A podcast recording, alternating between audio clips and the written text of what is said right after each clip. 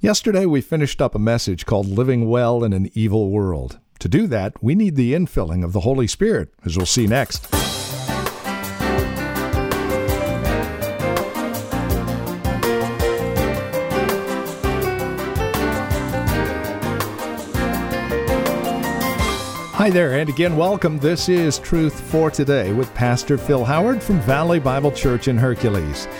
Well, today we continue with our view of Ephesians. Chapter 5 is in view, necessity of being filled with the Spirit. You know, if we are to live a successful life, spiritually speaking, as Christians, it is incumbent upon us to have the filling of the Holy Spirit. We'll find out what that means and how that's applied today and tomorrow here on Truth for Today. Join us, won't you, with today's broadcast. Once again, here's Pastor Phil Howard. Put in the theme, the Holy Spirit is the means of living the Christian life as God instructed us. The Christian life is not just difficult at times, it is impossible except for divine enablement. This enablement is the Holy Spirit's power. As you go through chapter 4, and he tells you, don't sin in your anger, stop stealing, stop bad conversation. And I tell you, if you don't think you really need it, he's going to start messing with your marriage next. And you're going to really need spirit filling.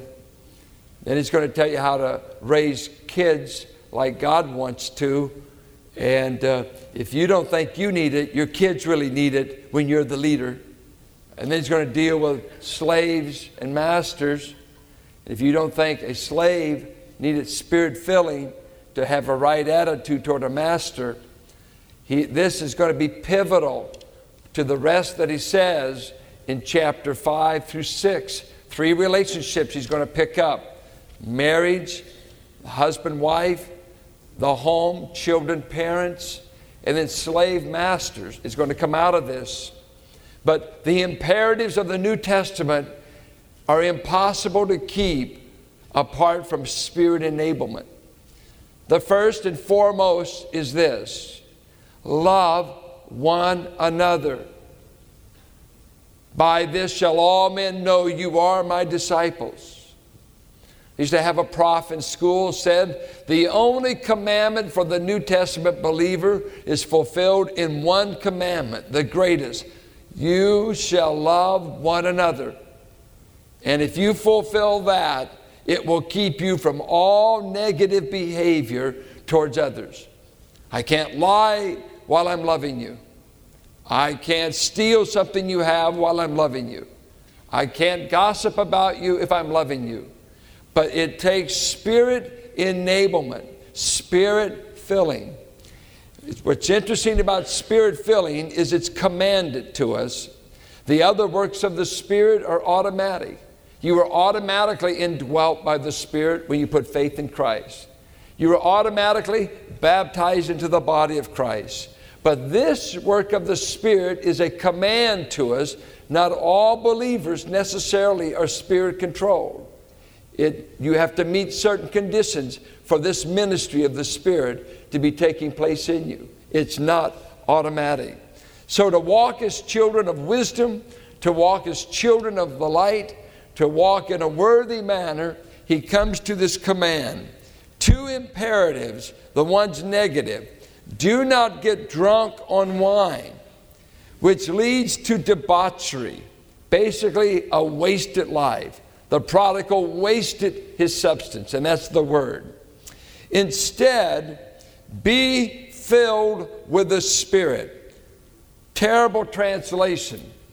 But it's translated the way it is. The word filled misleads us. The ED on it makes it sound like a once for all. But it's be letting yourselves be filled by the Spirit continuously.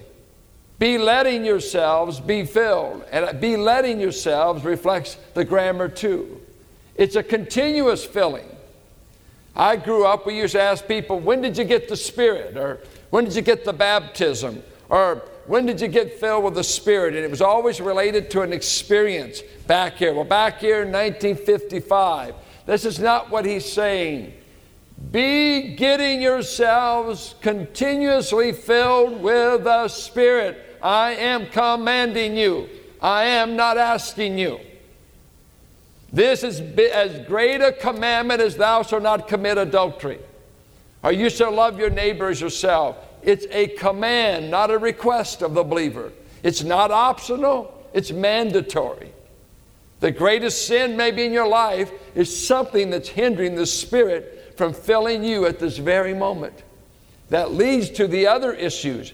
But are we a people continuously operating under the control and influence of the Holy Spirit? That's what he's saying. Let's look at it. It's commanded. And we take that from the imperative of the Greek. It's the language of command, not request, not indicative. That's a condition of fact. But when you use an imperative, you're commanding. And so he's telling them, don't get drunk with wine. The Bible all over the place forbids drunkenness of any kind. If you're drinking and you're getting drunk, quit it. Stop it. New Testament people drank a wine that was made up of 2.5% alcohol. It's a little bit different than Jack Daniels. A little bit different than the wines we drink out of Napa Valley. You look at the alcoholic content. They enrich it with alcohol. The common alcohol of the drinking class, you had to stay a long time over it to get drunk. So he's saying, cut out drunkenness. And the Greeks they had a goddess named Dionysus, which was the goddess of drunkenness. The Romans named it Bacchus. I went to a temple built to Bacchus in Lebanon at Baalbek, dedicated to the gods, Bacchus. Get drunk and have all the sex you can, and in that you will be worshiping the gods. Drunkenness and immorality were the religious atmosphere, because they said you had to get into a state of ecstasy to really worship the gods, and they used sex and alcohol to do it. Don't get drunk. If you get drunk, it's wrong. You don't have the liberty as a believer to ever get drunk. You may say, I can drink wine. I will leave that to you. But he's prohibiting, don't do this. Right in the city of Ephesus, common practice. But then he comes to a positive command. And I believe he's using it by contrast and comparison. But be getting yourselves filled with the Holy Spirit. And he says that Spirit filling is to be continuous. Be getting, this is an ongoing thing. It will never be a once for all experience. He said, well, I was filled with the Spirit yesterday. Yes, are you filled right now? That's always the question. When we ask, are you Spirit-filled? The question is for right now. It's not yesterday. And so he's saying, be getting yourselves. And by the way, the fact that he makes it a command shows it's not an experience. It's something you do. The Spirit showed up on the day of Pentecost. They didn't have anything to do with it. He just shows up. When he regenerated you, he just shows up. He did it. He did the work. But here, it's a command because you have something to do with it happening. Your will is involved in obeying this command. And Spirit filling is through cooperation. In the Greek, it's a passive voice. And that means you can't fill yourself. The Spirit himself is the one that does the filling. And you are just receiving it. And so it's a cooperation. What can you do? How can you get yourself under the Spirit's filling influence? And I put down several things. One, he said, we are a people whose mindset is to be on the Spirit. Romans 5. So you set your mind on the things of the Spirit. And he saved you in order that you may do that. I see in Romans 6, he tells me that I am to reckon myself to be alive to God the Father. Romans 6:11. So that's a command. I am to be setting my affections on things above and counting on the fact that I am alive to the Father. We would call this pay attention to God the Father all the time. Keep an open line towards heaven. You know, your mind is at least quadrophonic. You probably could be thinking on four things at the same time. If this was a Super Bowl Sunday, you'd be thinking about the game, thinking about how you ought to balance your checkbook, thinking what you're going to do on Monday, and worried about the kids, and we hope one channel is on the sermon. Your wife knows it. Yeah? Are you hearing me? Yes. And she knows you're on 4 other channels. But you've got a weak wavelength to hear her say, empty the trash. When it is come to dinner, it's all channels are on one at that time. That's our ability. So in the Christian life, you're always to keep a channel on God the Father. And while you're doing that, God sees in you, I'm available. Yielding your body to Him. It's an attitude. And Romans repeats it. Yield your body. Present your body to God. And it's just a standing attitude. And God knows when you take it to yourself, my body's not available. He knows when it's open arms or closed. And so it's a mindset. It's an attitude of dependence, reliance. Probably the best word for it is you're walking by faith. You're walking by trust and reliance on God for His power and to do His will. I believe that would be the overall attitude that frees the Spirit to do His work of filling you. Now, when we quit walking by faith, unbelief has stepped in, or doubt, or disobedience. Well, then we grieve the Spirit. The Spirit is hindered from doing His filling ministry. So I would say to you, set your mind on Him, act alive, be yielding your members to Him, that you're at God's divine disposal anytime. An attitude of faith, not complicated. You don't beg for it. You just make yourself available to it. And when that availability's there, God fills. A marvelous thing. And so we have terms to meet. It's an interesting thing that the term Spirit filling is a plural. And he's saying this way, we make everything so individual. He's saying, be filled with the Spirit, church at Ephesus.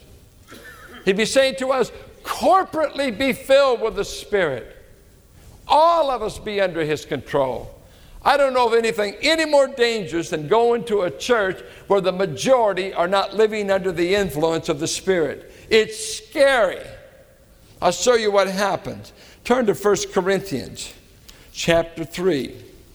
Brothers, I could not address you as spiritual, but as carnal. Worldly, not the right word. It's fleshly or carnal. Like mere infants in Christ. I gave you milk, not solid food, for you were not yet ready for it. Indeed, you are still not ready. You are still carnal or fleshly, acting out of the flesh, standing for the sin nature in us, sinful deeds of the body. For since there is jealousy and quarreling among you, are you not carnal? Are you not acting like mere men? Woo! Can brothers act like mere men? They did. For when one says, I follow Paul, and another, I follow Apollos, are you not acting like mere natural men is the idea, sinful men? And he goes on to tell them that your faith wasn't built on Paul nor Apollos. This party spirit you're into, this jealousy, this envy. And as he develops the book, you find out they're immoral in chapter 5. They're suing one another in chapter 6. Chapter 7, they're practicing immorality. Chapter 8 through 10, they're stumbling one another over Christian liberty. Chapter 11, they're getting drunk at the Lord's Supper and God's killing people. They're fighting over gifts in chapters 12 through 14. He has to straighten them out on the resurrection in chapter 15. And chapter 16, he begins to commend some of the brethren. A church is a dangerous place at times. People get into adultery. They get into all kinds of sin. You have to do church discipline.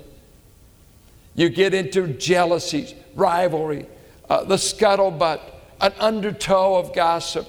You find it. What causes that? How can it be that brothers or sisters could ever act such ways? Because you have in you still the residue of a sin nature. I don't believe it's the dominant nature, but it's there. We haven't got rid of it yet. It's like a bad tooth ready to be extracted. and it will be extracted when you are raptured or die. But in the meantime, you've got all the capabilities of being a cranky old saint going to heaven. Hallelujah. Have you ever met any cranky saints? Cranky. And then they die. Say, I love Jesus with all my heart. I just can't stand you. Move over. The sweetness of Jesus is not seen many times in his people. It's impossible without the Spirit controlling you. You've got every potential of being a crabby old saint. And there's nothing like living with a crabby old saint. Just take a moment for prayer. You can talk to your wife at this moment if you want. We all know, who are we lying to? We have that potential. And in church life can be a bunch of babies wanting this one to be first, this one first. That's why I think carnal churches like to vote a lot. They're always into party spirit. They're always running on popularity contests. It just feeds that nature in them. Rivalry, disagreements, and just hard to get along with. And just kind of think, well, I'm getting older. What's that got to do with your temperament? That's no excuse for unchristlike temperament. That's just, you're not yielding to the Spirit. Well, Spirit filling, this is a little too convicting, but Spirit filling, you know, let me say this. Well, the pastor had better be Spirit filled. That's why half these churches are always firing the pastor. As long as the deacons can stay carnal, you can't lead a church either. Or the elders, you know, we got three Spirit-filled and the rest are carnal. What do you think the church looks like? It looks like carnal Christians. It looks like church politics. You never heard of church politics, probably. Good.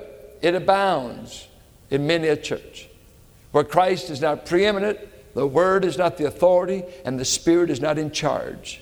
They operated according to the natural man. And many churches are just one step from being a club. You got to feel something different in a Bible-believing Christian church. The Spirit is to be in charge of what we do. He'll even make you ask for forgiveness. He'll even make you admit you're wrong sometime. You might even submit. That would be a quasi-miracle. But He's the one that does it. He goes on. Spirit filling is living under His control.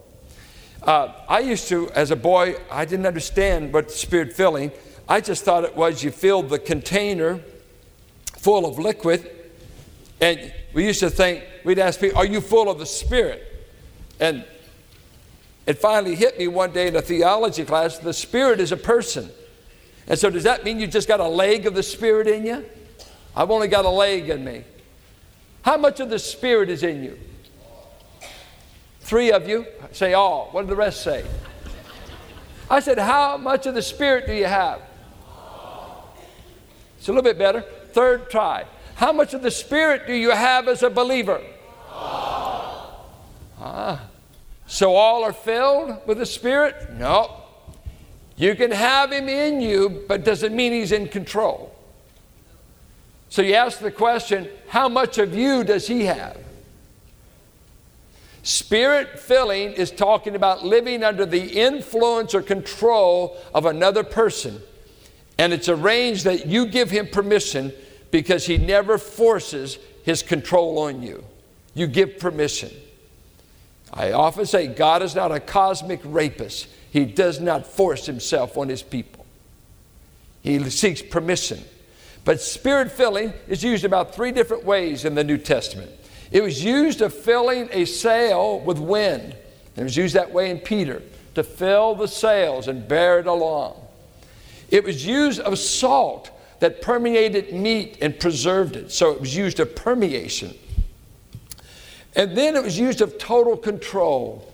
Sorrow filled their heart. When sorrow fills the heart, that emotion is controlling you, as it were. Fear, and I give you the passages, fear filled their heart. Anger filled them. Faith, Satan filled the heart of Ananias and Sapphira.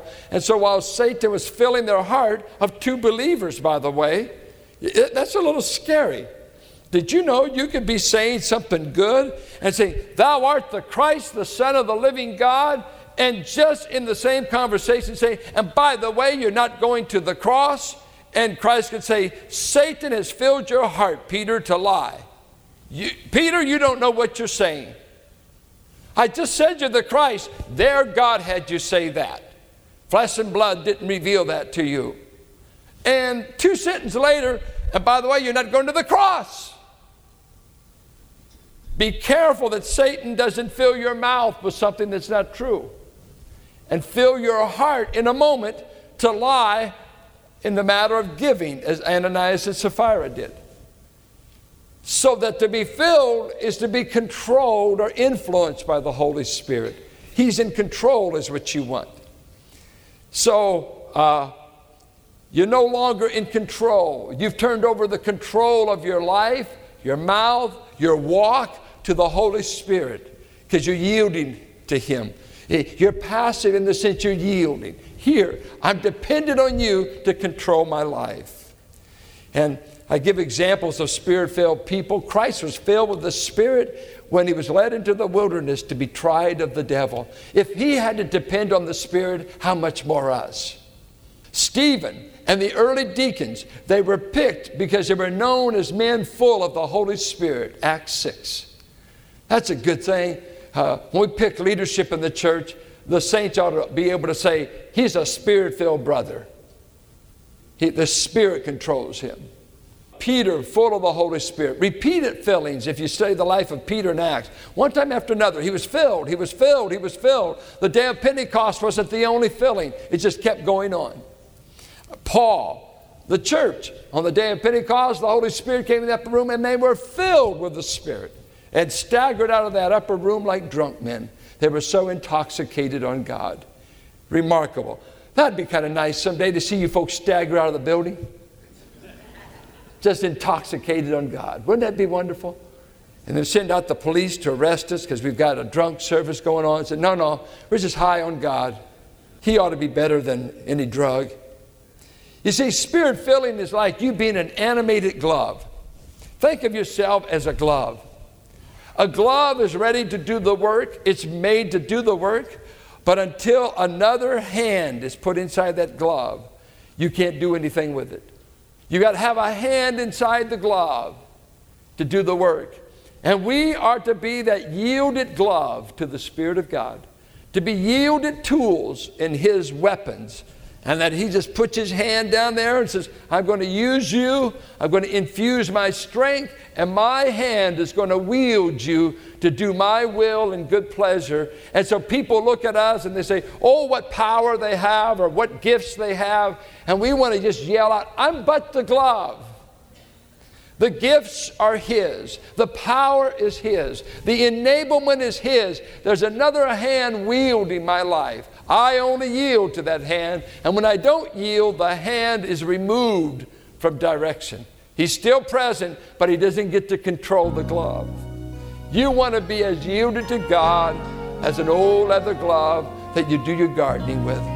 And unless the hand of the gardener's in it, nothing will be done of any value. And this is Truth for Today with Pastor Phil Howard, the ministry of Valley Bible Church here in Hercules. Thank you for joining us today. It's our prayer that our time together here on Truth for Today encourages you in your walk and relationship with Christ.